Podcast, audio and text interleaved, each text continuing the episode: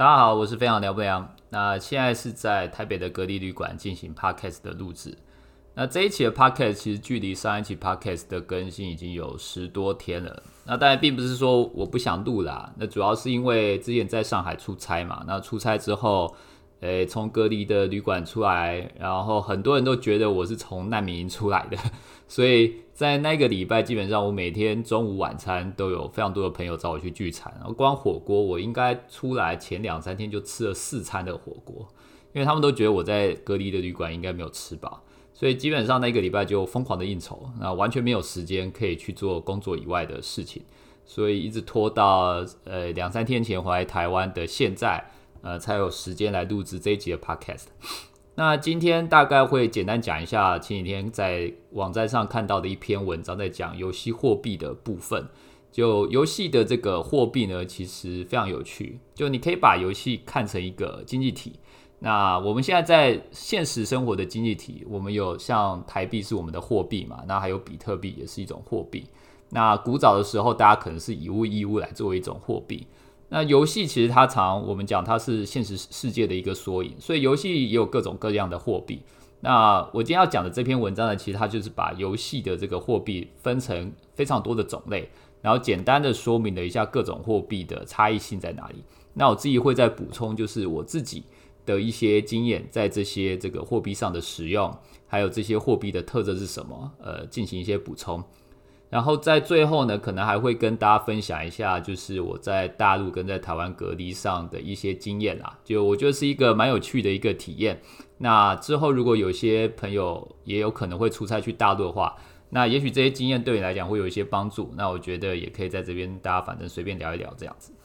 好，那首先我们就先进入到今天的主题，就是关于游戏中的各种货币。那这篇文章呢，其实把游戏中的各种货币大概分成了十一种。那首先我们先来讲第一种叫 hard currency，就是一般我们所讲的商城币、商城货币，就是这种货币是你要储值进去才能获得的货币。那这种货币通常是我们在做营运或者说在做游戏发行的呃或研发的时候，我们都会特别注意的一种货币，因为它跟你的储值是有关系的嘛。所以这种货币的多寡，或者说它的变化，其实大致上就代表了你现在游戏经济体系的稳健程度。呃，你可以把它换过头来看，就是说，呃，换个角度来看，就是现在我们在实体世界里面，呃，我们通常也不太愿意有太严重的通货膨胀，或者说通货紧缩，因为当你的货币有严重的币值的变化的时候，那大家的生活就会受影响。同样的，在游戏里面。当你的货币的币值有很明显的变化的时候，那玩家的在游戏里面的生活，或者说游戏里面的游戏的形态也会受到很明显的影响。尤其是游戏的通货膨胀或通货紧缩，其实通常都会是通货膨胀嘛。游戏的通货膨胀通常会比现实社会来的紧密的多，呃，应该说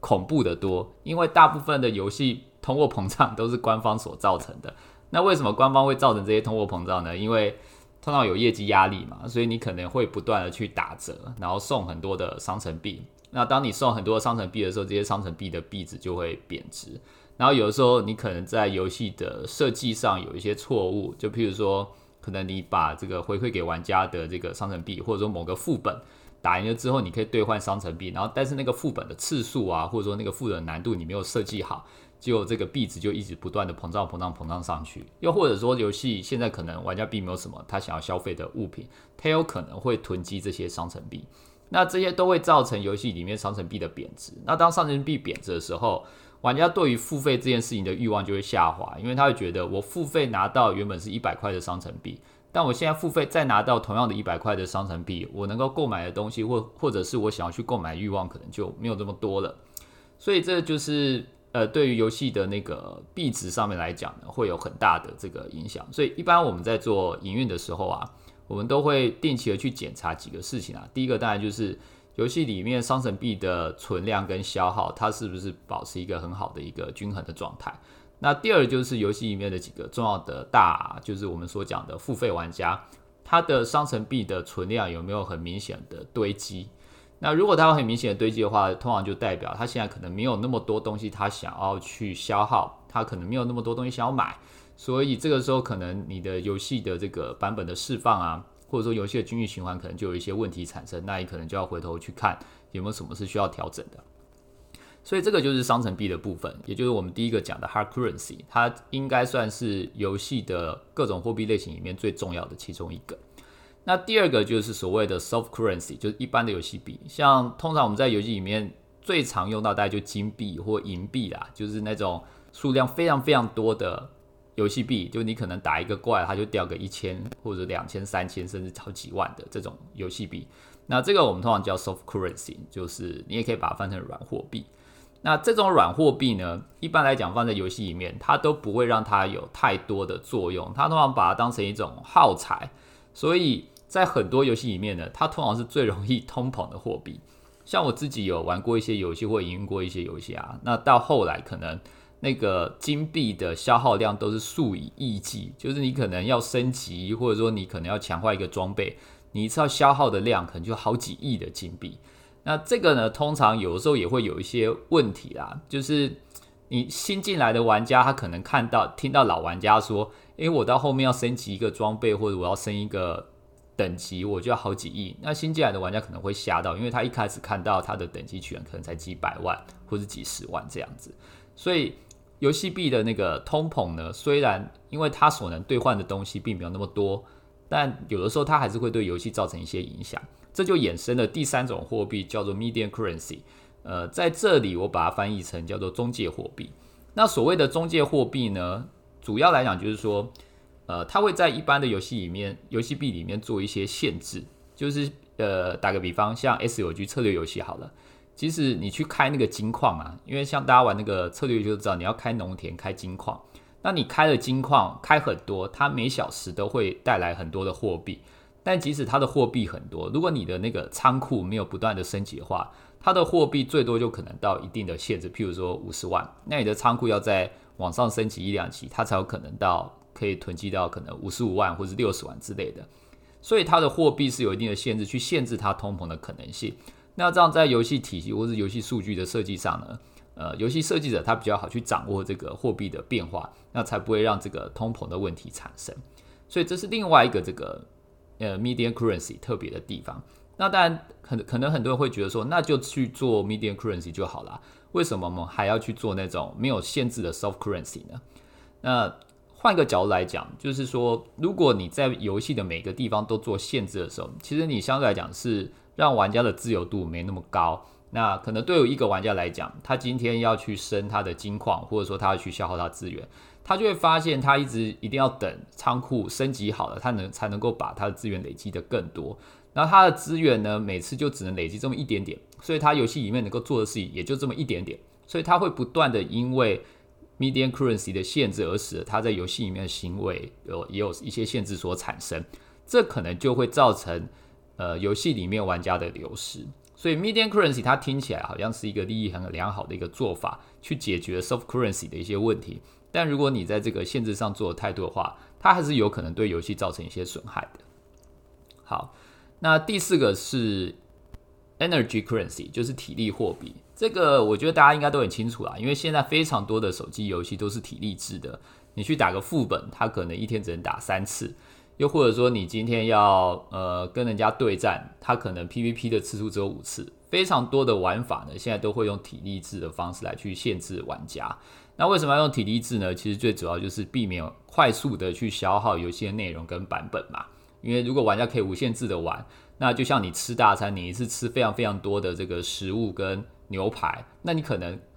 呃后面的两三天或一个礼拜，你都不想吃这么多东西了。所以游戏的经营的节奏或者说营运的节奏，通常它是希望让玩家的乐趣或者说是那个惊喜度不要一次爆太高，他希望能够平均的分摊到。呃，每一天或者说是每一周的这个时间点，这样玩家才能够比较长线的留在游戏里面。所以体力货币的目的也是这样子。那我觉得体力货币有一个非常值得讲，就是皇室战争啊。呃，大家都很清楚，就是皇室战争这个游戏呢，它也是体力制，但它变相的把体力制转换成宝箱制。也就是说，你每一次去打一次对战，它都会获得一个宝箱，但你每个人可能最多的宝箱的格子数可能就四个还是五个，所以你打到第四个或第五个宝箱已经集满了之后，你后面再去跟人家对战，你是没有宝箱的，你就没有办法另外去呃获得新的道具或者是物品，这某方面来讲会让玩家不想要再去对战，因为你的对战是没有收入的。但玩家可能也不会因此觉得啊，我被限制了，因为我还是可以对战，只是我没有收入。而大部分玩家就会因此而不去对战，但是他们会期待收宝箱里面的物品或者是奖励。等到这个宝箱的物品或奖励收了之后，然后空出这个格子之后，他才会再去对战。所以他也是去限制玩家的体力，或者说限制玩家的使用行为。那我觉得皇室战争这一点很聪明，就是他把限制这件事情呢，转换成玩家对于收益的期待。比如说，我原本体力值大家都是被限制，我没有办法去花我的体力，然后我必须要等，大家很生气。那现在变成我等待，其实是为了等待一个奖励，为了等待一个奖品。所以对于玩家来讲，他原本是对于可能损失的厌恶，变转变成对于收入的期待。那对这个对玩家的心理状态是一个比较正向积极的一个促进以及诱因，所以我觉得这个其实是蛮特别值得一提的一个部分。好，那第五个就是 feature currency，就是功能货币。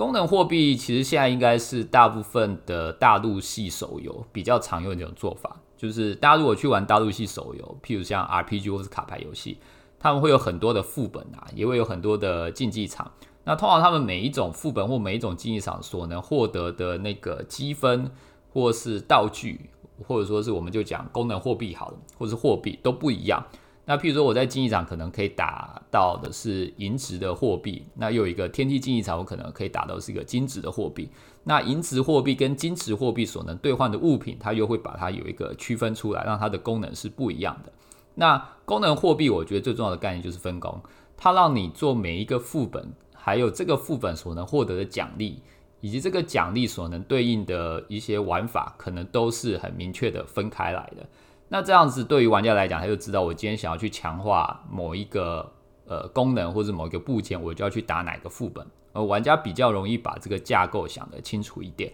那对于游戏的设计者来讲，他也比较容易去控制每一个架构不一样的这个分工，或者说是避免这些架构彼此影响。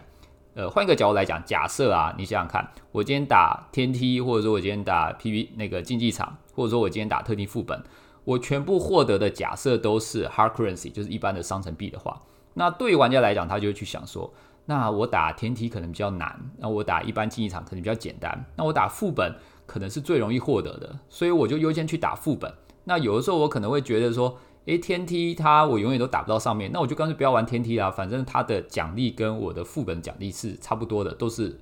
商城币。那这就可能会造成你某一些呃游戏的玩法被玩家去做一个对价对对呃对照价格，就是说他玩家会去比较哪一个的效率比较好，进而去放弃效率比较低的那个玩法。那这。应该不是游戏设计者所希望的，因为既然你把功能都设计出来的，其实你是希望玩家把所有的功能都玩遍嘛。所以，呃，我个人认为那个 feature currency 就是功能货币的这种设计，应该算是未来一个主要的趋势。就是你一个新的功能或者说一个新的玩法，它所对应的奖励要是不一样的，那它所对应的货币也要是不一样的。这样，好，呃，然后接下来第六个是 social currency，就社交货币。这个比较常在日系的呃游戏里面看到，就是我们所讲的友情点，就通常就是你邀请好友，或者说是像 Puzzle and Dragon，你去助阵助阵玩家，那你就可以获得友情点，友情点就可以拿来抽卡。那这个抽卡呢，通常可能不会抽到非常好的卡，但是它也有机会去抽到一些你可以用到的卡。那用这个社交货币的游戏呢，通常它对于呃，付费级大爷这个概念比较不深。呃，简单来讲，就是说，假设你一个游戏课长就可以打破一切，就是说，你一课就一定会变得超强的。这种课长为大的游戏呢，其实比较少会去使用 social currency。最主要的原因是，如果你要让 social currency 有作用，你就必须让它的奖励是有诱因的。但你如果让它的奖励有诱因，它某方面来讲就会影响到课长的付费动机。所以，像日本的游戏，它通常比较讲求公平，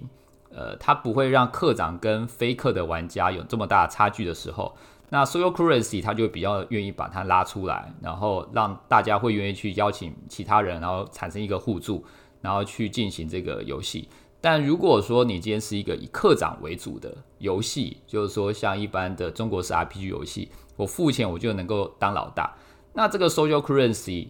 你也没有办法把它做的太有效、太有效果，因为如果这个 social social currency 可以帮玩家带来太多的战斗力加成，那就不会有人想要去付钱了。那如果你把这个 social currency 弄得没有什么战斗力加成，那以这类游戏的属玩家属性来讲，就不会有人想要去用 social currency。所以像这种 social currency 社交货币的话，它通常都是在这种比较日系游戏里面会看得到。但你可以看到，在那种比较以课长为主的游戏里面来说，它就比较少看到这种货币。好，第七个是工会货币。那工会货币简单来讲，它的特点就是共享，就是说工会里面每一个人的付出呢，都会影响工会货币的产出。就像你可能去接任务，会造成会拿到一些工会点啊，又或者说你在外面打 PVP，你会拿到一些工会点。那这些工会点或是工会经验都可以拿来升级工会的某些建筑物，或者说是增加工会的某项技能之类的。所以每个人在其他的地方所做的一些付出行为，他最后都会回馈到这个工会本身。那对于工会长来讲，他就会希望说每个人都能够尽到他们自己本身的责任，去做出这些去做这些工会任务，或者说去带来这些工会经验或工会点。所以它的货币的重点是共享，就是你在这个工会里面每个人做的所有的事情呢的这个货币呢，它所带来的利益对大家来讲都是共同使用的。那因为它是共享，所以会长就会有责任跟义务去要求所有的会员去履行他的责任。那这个就是所谓工会币这个比较特殊的一个部分啊，嗯。那最重要的就是他希望能够用工会币的做法，让工会的成员产生约束力以及凝聚力，这个就是工会币的作用。好，那第八个要讲的就是 event currency，就我们所讲的活动货币的部分。我们刚刚讲到的各种货币呢，因为在设计上它都跟所有的功能或者说活动有关联，所以有的时候你真的很难去避免它有通货膨胀，或者说是。也有一些使用上的行为造成这个货币的贬值，所以活动货币呢，就是说你特地针对某一些活动所设计的货币，某方面来讲，它就可以完全独立于你原本的这个游戏体系，而另外成就新的货币。也就是说，原本你的游戏体系可能商城币啊，或者说有一些功能货币，它已经贬值，或者说大家已经觉得它没有用了。那你这个今天可能在圣诞节的时候，你另外出一个圣诞活动，那你只要抽卡抽多少，或者说你在游戏里面打关卡打多少，你就可以获得这个圣诞老公公的，譬如说袜子作为你的圣诞节的活动货币。那这个袜子本身就跟你原本的商城币，或者说你原本呃在副本里面所打到这些货币，就是完全切开是完全不同的。所以活动货币呢，对于营运上面来讲，最大好处就是它给了你洗心革面、重新做人的机会。你可以重新做一个活动，然后跟原本的这个货币完全切开来。然后这个活动结束之后，你就把它关起来、关掉。所以你也不用担心这个货币可能在当下的活动设计的不好，因为你之后就可以把它关掉就好了。但有的时候呢，如果你的这个活动货币是周期性的，譬如说你的这个活动货币是。呃，某个转盘，然后你这个转盘活动呢是每四周会来一次，就是你一个月会来一次，那你就要注意，你这个活动货币是不能被清空的，就是你最好不要被清空，因为玩家大部分都会认为，我在这个月月初，假设我做这个转盘活动，我累积了这些活动货币，那我下个月月初应该也要能够使用这些活动货币，而且有的时候你的这个活动货币是储值要拿到的。如果你在游戏的设计上或营运者操作下不小心把这些活动货币给删除了，那通常会造成非常严重的后果，一定会有非常多的玩家来靠北。我不想讲靠北啊，就是来客诉说这个东西是他们的权利，你为什么要把我这个权利给收回去？那这个要跟玩家解释会非常的麻烦，所以这个是在活动货币里面必须要去注意的一件事情。好，那第九个。Discard currency 就是我把它翻译成废弃货币啦。就有一些货币本身，你会觉得它是垃圾。就譬如说你打到的垃圾装备啊，或者说一些不怎么样的经验药水，或者说是一些很奇怪的道具，但是你可以拿去卖钱的。那这些东西呢，它可能当下真的是没什么用，但你就是可以，譬如说现在很多的 RPG 它都会让乐色装备可以去回收，拿来喂宠物，或者说是拿来养你的更高阶的装备。或者说，你可以有一些战略游戏啊，譬如说像二岛沃，你可以抽到一些很低阶的这个兵种，然后把它合成变成更高阶的兵种。那这一种货币呢，大家可能会有疑问，就是既然它是垃圾，为什么要存在 存在在游戏里面？那原因点就是，不管什么样的垃圾，只要它有回收或者是合成，或者说能够促进你的经验值的上升，它对于玩家来讲都是一种成就感的刺激。虽然这个成就感刺激很微小，但因为它很微小，然后对游戏的生态体系或游戏的数据影响又不大，所以游戏的设计者可以去想办法让它持续不断的刺激。就像你看很多的中国系手游啊。你可能打每打十秒钟到二十秒钟，你就会获得一个装备，然后你可能整场呃打了三十分钟，你大概可以获得几百件装备，然后这些几百件的装备呢，你爽的时候，你就是一次把它合成升级，或者是一次把它熔炼掉，然后你又可能获得一些新的装备。那你在这个过程中呢，你每十五到二十秒打到这个装备，你会获得成就感。你把这个装备熔炼掉的时候，你又可以获得另外一种成就感，那你就会自然而然的想要留在这个游戏里。所以很多时候，这种垃圾货币，呃，应该算是废弃货币，它的作用其实是给你这些微小的成就感的刺激，让玩家会觉得，诶，我一直好像有获得一些东西，进而留在游戏里面。就打个比打个比方来讲，就是我今天给你一一万元好了。但是呢，你每十秒就可以获得十块钱，或每十秒可以获得三十块钱。你的那个乐趣的持续力呢，或者说你的那个成就感的这个持续力，也可以持续非常非常久，会比你获得一万元的这个瞬间来的久很多。所以这个就是游戏为什么要这种废弃货币的这个原因呐。好，那第十种，这个是 VIP 货币。VIP 货币这个其实也不用讲啦，就是现在很多的玩家其实看到 VIP 这三个字就会延上，就会超不爽的，就会觉得，诶，游戏怎么要把人分成这种阶级，然后科长万岁？那这个其实是大部分中国系手游，甚至现在很多欧美系手游会做的一种制度啦。啊，它最主要就是去强调尊荣啊，好处跟坏处都很明显。坏处我们刚刚讲到了，它就是会让很多。呃，希望以公平性为出发点的玩家会觉得非常的不满。那好处的话呢，我觉得相对来讲就是说，呃，尊荣这种东西呢，对很多玩家来讲，甚至大来讲，他还是很需要的。那去表现出这种尊荣，其实某方来讲，对他来说也是留在这个游戏里面最主要的目的啦。所以这件事情其实见仁见智，有好有坏。在有些游戏，它很适合去使用这种 VIP 货币，但在有些游戏可能就比较不适合了。好。最最后一个我想要聊的，我觉得很有趣，叫做 informal currency 非正式货币。这个货币简单来讲，就是说，当你的正式的货币，譬如说你的 hard currency 有很严重的贬值的时候呢，然后游戏中又提供了你交易的这种功能，但是它并不是货币的交易，而是有以物易物的交易。这时候，人类的智慧以及生活的智慧。就会慢慢的演进成，你会找到另外一种货物来去作为货币，来代替你的原本这种 hard currency，成为真正的交易货币。因为你的这个 hard currency 已经贬值了嘛，那代表它已经没什么用了，所以玩家会另外找到别的货币来代表真正的价值，然后去交易那些他们觉得真正有用的物品。那这个文章中讲到非常有趣的一个案例，就是在网络创世纪里面。因为黄金呢，在网络创世纪里面，它是可以大量产出的，所以后来它就造成一个很严重的贬值。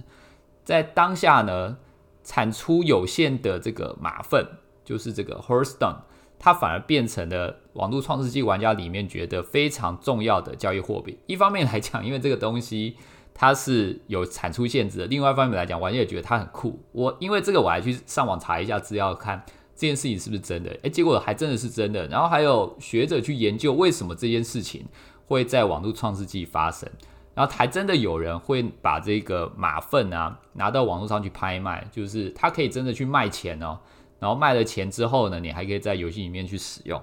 所以它已经完全取取代掉了这个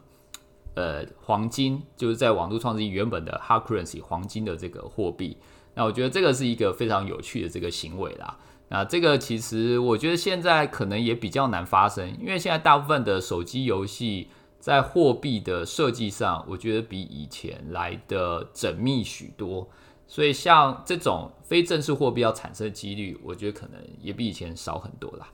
那总而言之，我觉得，嗯，就整个趋势上面来讲呢，现在整个欧美的游戏还是比较偏轻度的玩法。我我讲的是手机游戏，就以手机游戏来讲。大部分的货币体系还是走硬货币，就是商城币加游戏币、软货币，然后再加节日活动的这种额外的货币为主。就是说，它的主体是 hard currency 加 soft currency。然后有的时候，它可能为了要拉营收，或者说配合活动推出不同的玩法，它会另外用另外一种的节日货币来进行搭配。那这样的好处就是说，它的节日货币，反正不管它怎么搞，它都不会影响到它的商城币跟它的游戏币的这个币值或者是它的数量这样子。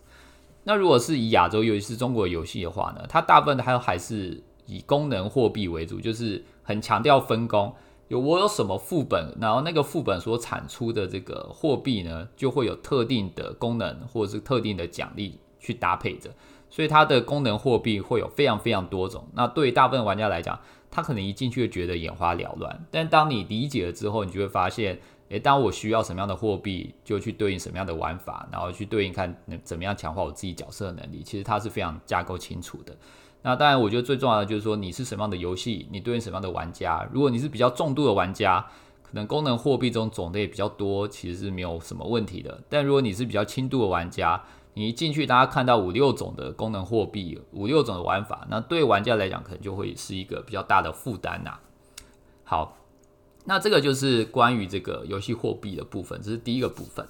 那会听到现在的朋友呢，大概基本上都是算比较。老的朋友啊，就是比较常听我节目的，所以接下来就是闲聊时间。那如果对于闲聊时间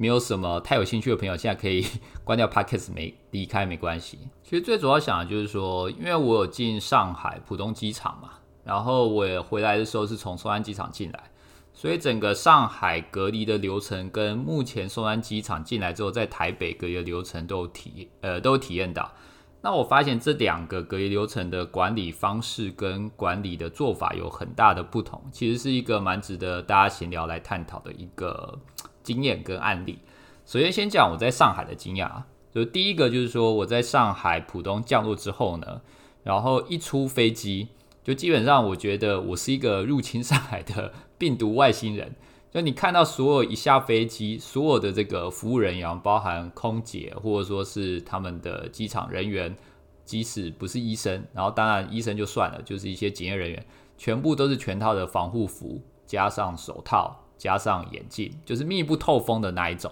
然后他们就是有一种如临大敌的感觉，就很像你是那种外星生物要入侵他们国家，然后他们先要把你抓起来检验，很怕。他们一碰到你，他们就会被感染病毒的那种感觉，所以全程非常的紧张哦，就是大家都完全不敢讲话，然后大家都很战战兢兢的，然后就是跟着他们的指示一关一关的去走。那当然第一关就主要就是他会先核核可你的一些资料，然后就是去再做一次核酸检测。虽然我在台湾已经有准备了我在三天前的这个检验报告，但他们依旧还是要求你一下飞机。先去做核酸检测的抽查，然后去对一些资料这样子，然后这些核酸检测抽查之后呢，就开始慢慢的集合，然后要登录他们有一个叫健康码的一个部分。那之后呢，呃，你在大陆进入所有的地方都会需要这个健康码，否则你根本就没有办法进入像百货啊或者餐厅这些。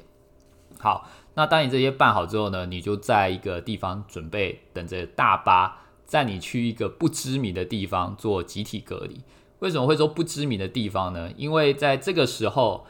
呃，这个大巴的司机到底带你去哪里，其实他也不太知道。因为像我们那时候被集体隔离的时候，所有人坐在大巴里面，一堆人在问司机说：“师傅，请问我们到底是要去哪里隔离？能不能跟我讲一下，好让我有个心理的准备，然后也让我家人知道说我是人在哪里之类的。”然后那个大巴司机怎么样，就是不说。然后，当我们被载到那个隔离的这个饭店的时候呢，我我还特别去看这个隔离的饭店到底有没有招牌，诶，也没有招牌。然后之后我隔离放出来，我有去再检查，真的是没有招牌，就是它整个招牌已经被拆掉了。然后你在那个百度地图上面查，哦，你也查不到那个招牌到底是什么，所以你根本就不知道你是去哪个隔离饭店，你只知道你被载到了一个地方，然后进去之后呢，他会呃加你的微信，然后跟你讲说这个是哪里哪里什么地址这样子。那后来我有跟我的朋友去讨论为什么要这样做，最主要原因是第一个，因为这个饭店以后可能他还是要重新经营的，所以如果让人家知道他曾经做过隔离酒店、隔离饭店的话，他可能会影响到他的生意。那另外就是说，假设今天如果有人在隔离的过程中传出确诊，那呃，大家如果不知道这个隔离酒店在哪里，然后也不知道这个地址在哪里，其实是可以保护这个确诊人员以及周遭的这个社区的安全的。所以这个是我觉得他们可能呃去想而去执行的一种方式啊，就是说他们把这些招牌拿掉，然后去保护大家的隐私安全，呃，避免就是说。隔离的时候出一些问题，那大家被热搜啊，或者说大家影响到各自的隐私这样子。那从头到尾呢，其实他们真的是就是把我们当成病毒一样。像我有一些那个医护人员，他会定期的来帮你量体温，然后送饭菜什么，他都会穿全套的防护衣，然后很要求就是我不能出去。那据说当你出这个房门，就你这个房门开启太久没有关的话。它会有警报器会响，那像我就听过几次的警报器是真的有响出来，就是看起来好像真的是有旁边的那个隔离隔友，呃，怎么讲隔离的朋友啦，他的这个门房没有关得很紧，或者说他打开太久，因为倒垃圾或者要拿其他东西，然后造成警报响这样子。那这个是我觉得在大陆他们做的非常谨慎，而且蛮钦佩的一个部分，就是以整个环节来说，我觉得几乎没有漏洞是。呃，旅客可以逃跑，或者说是会脱离他们掌握的，就是他们的控制力是真的很强啦，这个是他们很厉害的地方。但当然也有可以吐槽的啊，就是说我在隔离酒店的时候，他们有发给我温度计，但是是水银的温度计哦。然后因为我这个人就是太老实，我就在那边拼命的量，量了半天那个水银就不会动。那我还把它放在温水里面看它会不会动，然后结果它还是不会动。然后我就直接汇报说它不会动。结果第二天他又说好，那我再给你一支温度计，量了还是不会动。第三天他又给我一支温度计，量了还是不会动。到第四天终于好了，然后我就问我在打我的朋友说，这种是正常的吗？就是那个温度计坏掉，然后一直不会动，那这样他们怎么样确定这个水银温度计的正确性，或者说他们怎么样去收集这个温度的正确性？然后我那个朋友就跟我讲说：“大哥，你在大陆诶，你入境随属随属一下，你就随便报一个体温就好了，干嘛这么认真跟人家报这个真正水银温度计所量出来的温度计？这样，那相比来讲，这个台湾是比较好的。我现在在台北的这个旅馆隔离啊，他给我的是一个电子的温度计，所以我就不用很努力的在那边夹一下，然后夹了半天都还没有体温出来。这个是在台北隔离比较好的。但话说回来，我觉得。在我回到松山机场隔离的时候，它的特别点，我不能说问题啦，应该说它特别点是，呃，整个隔离的措施比较偏向以人为本。怎么说呢？就是说，呃，基本上你下来，那大部分的服务人员或者说是引导人员，他们是没有全套装备的，就是他们可能只戴个口罩加眼镜，那还有口罩，但是我观察到有些人可能基本上也没有眼镜。就是可能戴个口罩跟手套这样子，然后呢是没有核酸抽检的，也就是说他基本上信任你所带进来台湾的这个核酸报告。那如果你确定你这个核酸报告是 OK 的，那你就可以使用这个核酸报告，那他也不会另外给你去抽检。那我觉得整个服务其实是非常好，就是说台湾的这一套隔离的这个流程最令人觉得好的就是服务。像我到饭店的时候呢，已经晚上十二点了。那饭店人员还有打电话给我，跟我说明整个饭店的流程。像我在大陆，他们就很简单的传一个微信的讯息给我，就这样。然后桌上有这个相关的说明事项，但他也不会很好的跟你去沟通。那在台湾的这个服务人员，他会跟我沟通。那当然还有那个区公所的李干事啊什么的，他们也都会定期的来跟我联系，说，诶，我的状况好不好？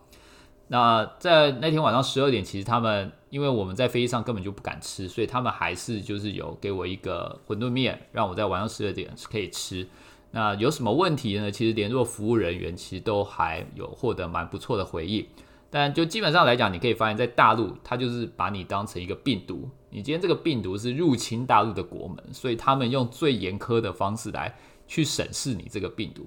那如果在台湾的话，他就基本上相信你是个人。那如果你有带了一个证明，那你这个证明基本上就相信你是正正常的，没有问题的。所以整个流程其实，我说实话，我觉得比较没有这么严苛呢。那像我在大陆整个检查的流程，大概过了五个小时我才离开机场。那在台湾大概半个小时到一个小时我就离开机场的。那他当然也不是集体的送你到隔离旅馆，就是像我们是有叫那个防疫计程车，那防疫计程车其实呃也没有什么登记啊，他就信任你，你就自己走到防疫计程车那边，然后你就自己搭上计程车，然后你就走去呃搭上去旅馆就 OK 了。所以反正一边就以人为本啊，一边就是呃完全把你当病毒。那这个谁好谁坏，我觉得很难讲，因为台湾毕竟不是大陆，整个防疫能量可能没有那么多那么大。所以，要如果做到像大陆这样子，完全的把人当病毒，可能也不太实际这样子。但这个就是基本上我在大陆跟在台湾隔离这段时间的一个很明显的差别跟感受啦。好，这是一个。那另外就是，呃，有几个我个人的经验啊，在隔离的途中，如果之后有朋友要隔离的时候，我可以分享。首先就是防护服要不要穿呢？说实话，我去跟回来是都有穿啊，但我个人觉得蛮蠢的。为什么呢？第一个其实，呃，像我去的时候呢，我带了防护服，但因为我觉得太蠢了，所以没有穿。然后我进飞，我进机场发现大家都没有穿。然后我在进候机室的时候也发现大家都没有穿。直到开始登记的时候，有一个人拿出防护服的时候，其他人才纷纷的把防护服给拿出来。所以大家其实是有一点害臊，不太想穿的。那当大家穿了之后，大家才把它穿起来。但第二点呢？当我在上海的时候，我看这些机场服务人，我才发现防护服的穿法其实应该是像那样子的，就是穿的密不透风的。但我在台湾穿防护服，以及我在飞机上看到所有旅客穿防护服，基本上穿的都是比较打折扣的，就可能有的人头套没有套，或者有的人没有戴呃那个。眼镜没有戴那个护目镜，或者说有的人防护服只穿上半身，或者说鞋子没有穿，就是说你身体还是有其他的皮肤或其他的部位是裸露在防护服以外的，所以即使你穿防护服，你的这个隔离呀还是没有办法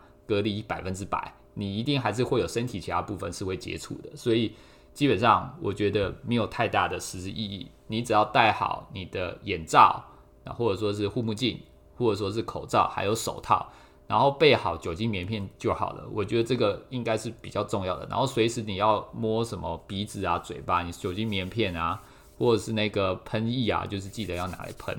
然后很重要一点就是说，大陆的那个